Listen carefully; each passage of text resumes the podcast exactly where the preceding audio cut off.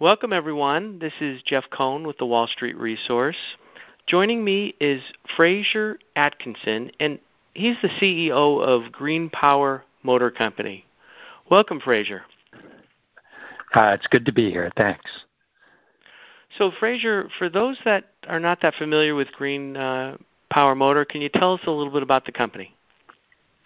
Uh, by all means. Uh, GreenPower has been around for about 10 years, and we design, manufacture, and distribute a suite of products in the heavy duty space, ranging from a 25 foot EV Star platform that has four different models, both in the bus and the cargo van and cabin chassis model. And through uh, low floor transit, we have a 30 and 40 foot low floor transits, uh, a uh, school bus, double decker, and shuttle bus. And we're able to do all of this as we take a horizontal approach in developing our products, and that it's our chassis, our build, and then we use best of breed components in terms of battery cells, traction motors, and the electronics that uh, go in each vehicle. Okay, and then how do you stand out? What what, what makes you guys different from the other EV uh, manufacturers? Well, the you know the big difference is that we're a purpose built, and what I mean by that is it's a clean sheet design, and we start with the chassis, and from that determine the optimum placement of the batteries, the seating, doors, and the rest of the configuration and layout that's required for for that particular vehicle or that particular model. And uh, and and it's a very very modern looking vehicle. In the case of the school bus, uh, we have a uh, monocoque body on a uh, chassis that is our build, and as such, it's uh, really there isn't anything else like it on the market. As all other school buses, including the all-electric uh, vehicles that some of our competitors have brought to market, are all based on the older design and older look of a uh, school bus, which literally hasn't changed for decades. So, in terms of your product line, you have the the new looking school bus, and, and what other products in the line? Just just briefly, if you can touch on those. Well, our our flagship is the EV Star platform, and the EV Star platform is uh, 25 feet or seven and a half meters. And that particular vehicle, we have a uh, passenger uh, vehicle that is with the unibody. We have a plus version that's 100 inches wide. So instead of a 2 plus 1 seating arrangement, it uh, comes with 2 plus 2.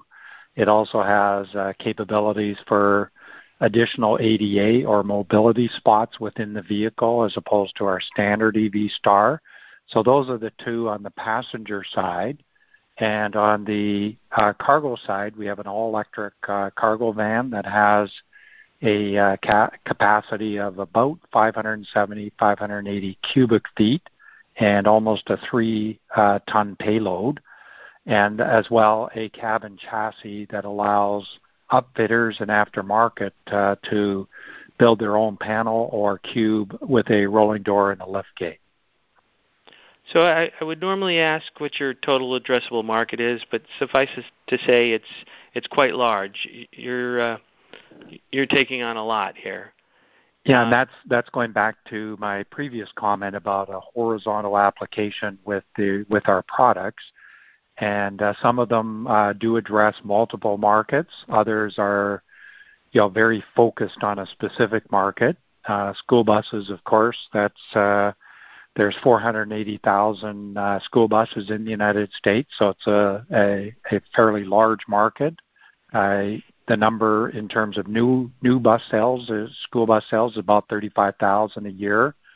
And then other sectors that our EV Star platform is addressing ranges from you know, logistics and transportation companies through to uh, shuttle operations uh, for hotels, airports, uh, resorts, and the like, uh, as well as uh, uh, tending to employee movement of employees, whether it's you know executive teams or or regular employment employee movements. Mm-hmm. And, and how long have you been delivering vehicles for? Our first vehicles to market was uh, in 2014, 2015. Our, our first uh, deliveries pursuant to customer orders was uh, the following year. And uh, the initial uh, few years was just a handful of deliveries per quarter. And uh, then more recently, the last, uh, our, our year end is March 31st, so we are just wrapping up the year-end audit for that, and we don't have uh, published numbers or information. But the previous two quarters, uh, ending or ended uh, December 31st, 2019, we delivered a total of 62 vehicles, which included EV Stars, school buses, and a 40-foot uh, low-floor transit. And is anything proprietary, or is it just brand uh, name and know-how? Well, the big the big uh, differentiator is uh, the the chassis, the build, and uh, the you know the build to our particular spec. Uh, that that isn't that is unique to uh, the product that we brought to the market, and so that really is the you know the intellectual property of uh, GreenPower. Um, but as I mentioned earlier, we do uh, incorporate best of breed components, which uh, most OEM manufacturers of heavy duty equipment do likewise. So we use uh, you know either Siemens or or the uh, TM4 for the uh, the drive motors. We use we have a number of different uh, battery cell manufacturers that we can draw from, and uh, uh, then ZF for the axles and several different companies for the electronics. So all of those are not proprietary in of themselves, but combined with our build, it uh, does provide for a unique offering in the market. And as I mentioned, uh, these all of our products are purpose built, uh, which gives us a competitive advantage with a vast majority of the EV vehicles and the EV products in the medium and heavy duty space that are available in the market today. So your customers um, are are uh, are segmented. It, seems. How are you reaching your customers? What marketing channels? Well, for the the transit and the school, we have a relationship with a company called uh, Creative Bus Sales. They're the largest uh, bus dealer in the United States. Uh, they uh, they have a reach uh, across the U.S. with 18 physical locations and about 100 salespeople. So we're focused with them on in the transit space, specifically for those transit properties that are looking for mi- to deploy micro transit services. Uh, we've had a a number of early on uh, customers, including Sacramento Regional Transit and Antelope Valley, uh, both in California, uh, that have been leaders in this area. And uh, many transit properties are having a hard look at uh, microtransit services, which is really the the transit property response to the ride sharing offered by Uber Pool and Lyft Line, not the ride hailing side of their service, but the ride pooling.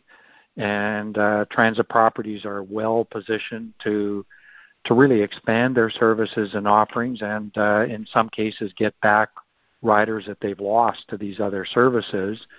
And in a post-COVID world where in general, uh, transit properties have seen declines in ridership. They're keenly interested in moving forward with uh, you know, analyzing and looking at how microtransit services can benefit their property. So that's an example of, you know, a particular sector that we're able to go after with a with a partner like Creative Bus Sales that have 100 salespeople across uh, the United States. And then uh, recently we completed uh, the Altoona test on our EV Star. Uh, we received a score of 92.2, which is out of 100, and in order to pass Altoona, you have to get over 60. And we're told uh, by Altoona that's the second highest score they've ever awarded under their new system, and by far and away the highest score in our particular class of vehicle. And that allows us to uh, access transit properties that are utilizing federal funds in that uh, the vehicles that they purchase must be Altoona tested and Buy America compliant. So the you know those, those are two uh, examples of how you know either partners or specific uh, accreditations that we've achieved uh, with the vehicle have allowed us to uh, go after specific markets that in each case are we expect to be uh, uh, very sizable markets. And that gives uh, customers an incentive uh, for buying your vehicles within the U.S. Is that right? Well, not only an incentive, but the funding by the the FTA in general uh, for the purchase for where uh, transit property uh, purchases a, a bus or a vehicle that has been that has passed Altoona gives them access to the FTA funding, which is typically the gross amount each year is eight to nine billion, uh, which uh, you know a portion of that is specifically allocated to for the purchase of of heavy duty buses or vehicles like our EV Star, and uh, they fund uh, in general 80% of the purchase price of our vehicle. So that uh, substantially de-risks and uh, you know enables the properties to you know to get into these vehicles in terms of uh, not just a replacement for what they're already using, but in terms of moving into uh, new service areas and new service offerings. Are you just selling in the U.S. at this time? Uh, we have made uh, sales in uh, in Canada, specifically in uh, the province of British Columbia. Uh, most of our sales have been in the United States, uh, with the majority in the state of California, as you know, California has, a number of significant funding programs that uh, have helped us uh, in terms of moving product forward with uh, a number of customers in California.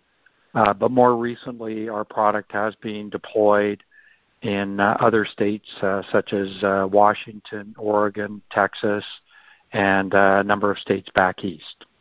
And how about manufacturing? Is that in Canada or U.S.? No, our manufacture our final assembly for all products is in Southern California.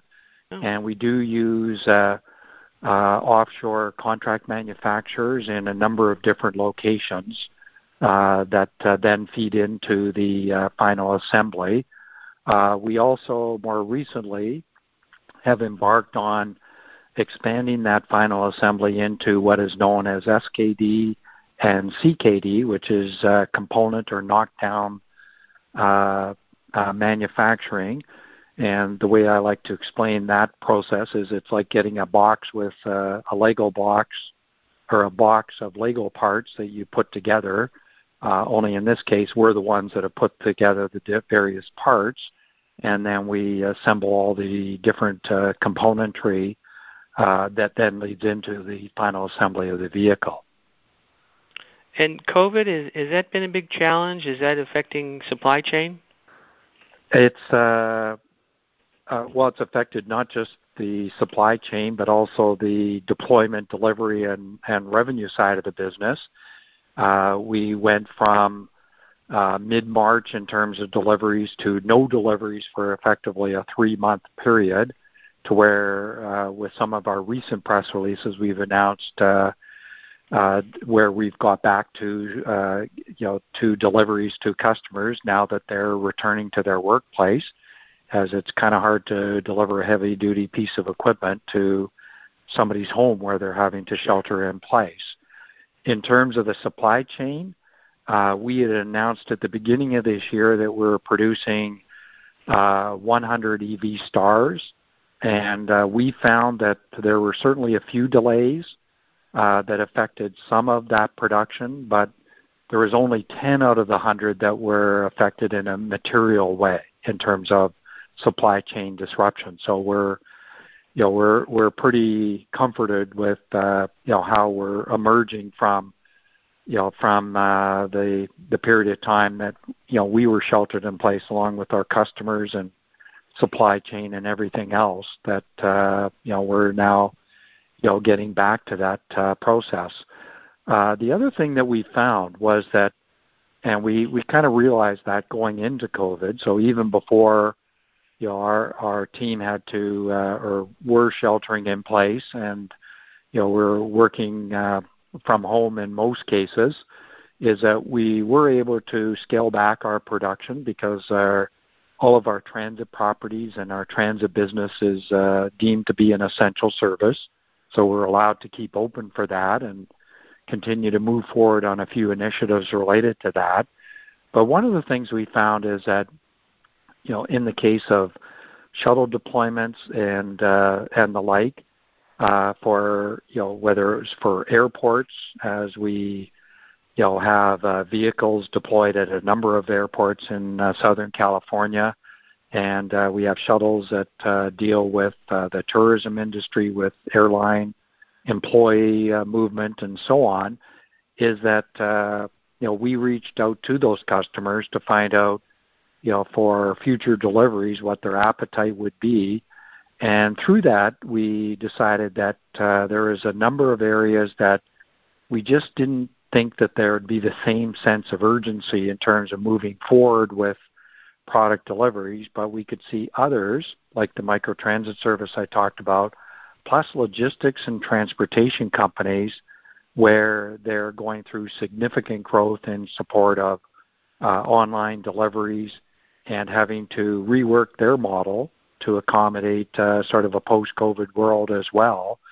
So, you know, we went through a uh, a bit of a pivot on our own sales and marketing and priority on our pipeline to uh, really, you know, have a uh, have a focus this summer and this fall uh, with some sectors that have, as I say, a, a much higher sense of urgency in terms of an electrification strategy or deploying electric vehicles versus you know what they were looking at in uh, the previous year or two. So, in terms of uh, you know, let's say COVID lets up, hopefully, um, in terms of capacity, where are you? Are you able to to ramp revenue if you get some large orders?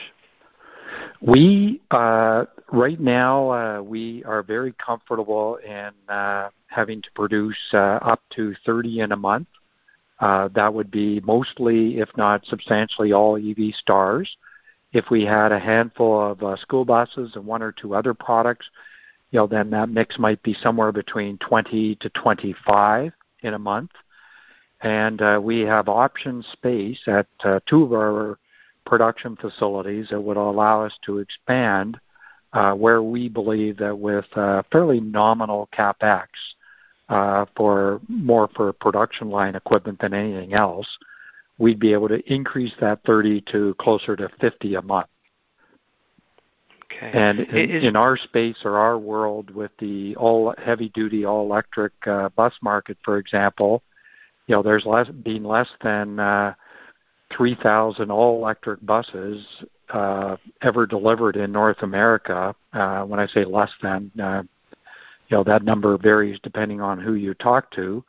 So having the ability to doing, uh, you know, close to 50 a month is, you know, is a pretty sizable number in relation to today's marketplace. Okay. Now, your production is it is it made to order? For the larger products, we pretty much have to have customer order in hand in order to build a product. Uh, that's that's that's true for if you're dealing with say a 40 foot low floor transit to a medium or in particular a larger transit property. You know they have a lot of specific requirements that have to be built into the product. They have their software in terms of you know managing the uh, the vehicle itself. They have you know if they've integrated the uh, video system with their dispatcher or dispatch system, then these are all the things that have to be integrated in the build of that product. And if you're accessing FTA funds and uh, you're building 10 or more vehicles, and there's actually on-site inspectors that have to inspect the process or the build of that product. So very, uh, you know, there's a, a number of time sensitive matters that have to be factored into those kind of builds and it uh, is customized enough that you just can't build to inventory a 40 foot low floor transit and then modify it for a particular end customer requirement. You know, just it just won't work for you know the vast majority of deployments in that space. Now, Whereas on our on... EV Star platform, we you know, they, the generally speaking, the requirements are all dictated by the end finishing uh, the seating that they might require, whether they want a side-mounted uh, lift for the ADA, which is the mobility or uh, disability requirements, or a, a, a, you know utilizing it through with the rear doors, and then the seating, whether it's the regular type seating, bucket, uh, executive seating, uh, and so on and so forth. All of which we can do at the end of a production for that line of vehicles. So that is the one vehicle within our suite of products where we can build uh, to a certain level of inventory. Fraser, can you touch on the, the revenue model and gross margins? Well, generally, on our last uh, quarterly financials that we published, I believe our gross profit was 29.2 or 29.3.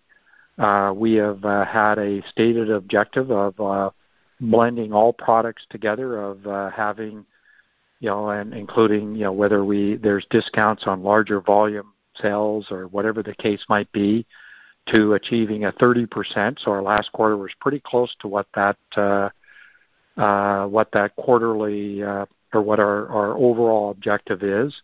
The price range of the products go from, you know, where our MSRP on an EV Star is uh, is uh, approaching $170,000, where up to our double decker, which is a million dollars and uh, everything in between in terms of the different products. So it's quite a range in terms of the pricing.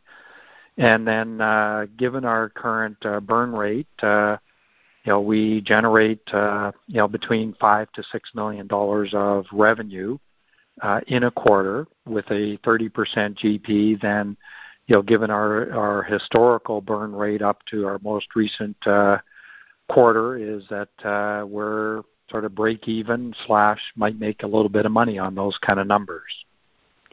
Very good. And, and then are, are your sales direct? Well, with uh, Creative Bus Sales, we work with them. Uh, it's in terms of uh, you know their where they would sell through to uh, the end uh, customer, and uh, uh, we have had uh, a number of uh, early on customers that uh, you know that uh, we have had some follow-on sales at our direct customers. Okay. Now, do you have any um, drivers here, any new products or something that can really act as a catalyst? Well, we recently, you know, earlier this year, we announced relationships with Momentum Dynamics, which uh, has a very in- interesting inductive charging system. Uh, ultimately, you know there's you know that makes a an awful lot of sense for you know where vehicles come and go from uh, a particular location and mm-hmm. uh, where you know you don't require somebody to plug in a charging system it's all taken care of while a vehicle may be loading up with cargo or you know stop and start for passenger uh, deployment not in a transit setting but in you know sort of a a, a different shuttle type environment. And we've also partnered with another company called Perrone Robotics, and they have a lot of expertise around autonomous driving. And uh, for those uh, not familiar with it, the level one, two, and three is fairly, you know, it, there's there's different aspects of that that already appear in a lot of the in the automotive space, whether it's LCA, which is lane change assistance, or uh, emergency braking where it's detected that there's a vehicle or even a person in front of a vehicle. Uh, so the vehicle takes over and executes a particular task, but you know the driver is still the dominant force. Uh, where you then move through to level four and then ultimately level five, which does not involve any um, you know any human interaction at all to operate the vehicle. And I think that's you know, a number of years ago, a lot of people uh, saw this as just being, you know, another science fiction play, but uh, I think we see it as being an essential part on a product roadmap for, you know, any long-term EV manufacturer. And I think it's a lot. Cl- personally, I believe it's a lot closer than people realize, uh, given the, you know, the leaps in techno, you know, the improvements and the advancements that have made with, been made with the technology and the algorithms over the last couple of years. Interesting. So those are a few things that we're working on.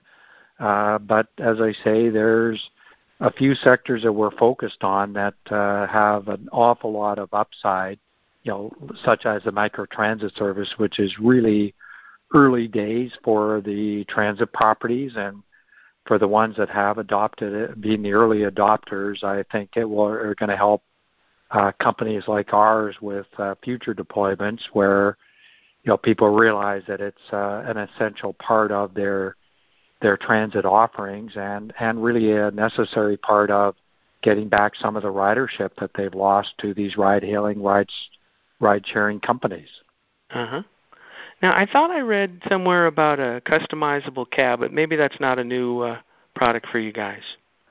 Uh, we have a cabin chassis. We've got a video on our website and actually built into the back, uh, one of the back end slides of our investor deck that is available under the Investor Center on our website. And uh, the cabin chassis uh, addresses a a whole market where there's upfitters and companies that build their own cube or their own panel with uh, a lift gate if required that addresses a, a variety of different uh, last mile uh, requirements in the logistics or transportation space, uh, as well as the short run uh, opportunities. So, you know, that cabin chassis D is goes head to head with the E450 sold by Ford, and uh, the the product that Ford sells is for the traditional uh, either d- diesel in most cases or gasoline powered internal combustion engines uh, with a transmission with a cabin chassis that then the upfitter builds out to uh, you know their particular end customer requirements. And so, you know, our cabin chassis then uh, is is now available for those upfitters and those end customers that are looking for an electrification strategy or are looking for you know the next step up in terms of a uh, uh, different deployment for uh, their you know for their fleet as opposed to a diesel or gasoline powered fleet. Are you getting some traction with that product? Well, we have not announced any orders, but uh, uh, in uh, the video that we have there, that particular uh, vehicle is with an upfitter uh, as we speak, uh, getting a uh, cube rolling door and a liftgate installed. So stay tuned. We'll have more to talk about on that front in the near future. Fair enough. So before we go, um, any closing remarks, something I might have missed, or something you want to say why you believe uh, this is a great place to put money? Well, uh, I don't have time to talk about how the new transportation economy is evolving and how you know the EV vehicles play such a will play such a critical role given all of the other functionality that you get with an EV vehicle that you just don't get in a a traditional diesel or gasoline powered vehicle. Uh, but what I will focus on is uh, that in the past, you know, the, there's been a lot of discussion on the man, the money that's been available through various programs, which we've certainly accessed, and more recently mandates uh, that have been uh, where governments have said, you know, the, these sectors have to be zero emission vehicles by 2025 or 2030, whether it's large fleet operators or transit or airports. But what we found in the last year is that thought leaders within technology companies, within logistics and transportation companies are stepping up and saying, you know, we don't want these older diesel emitting uh, vehicles in our fleet. You know, we need we need a a path to electrify these fleets.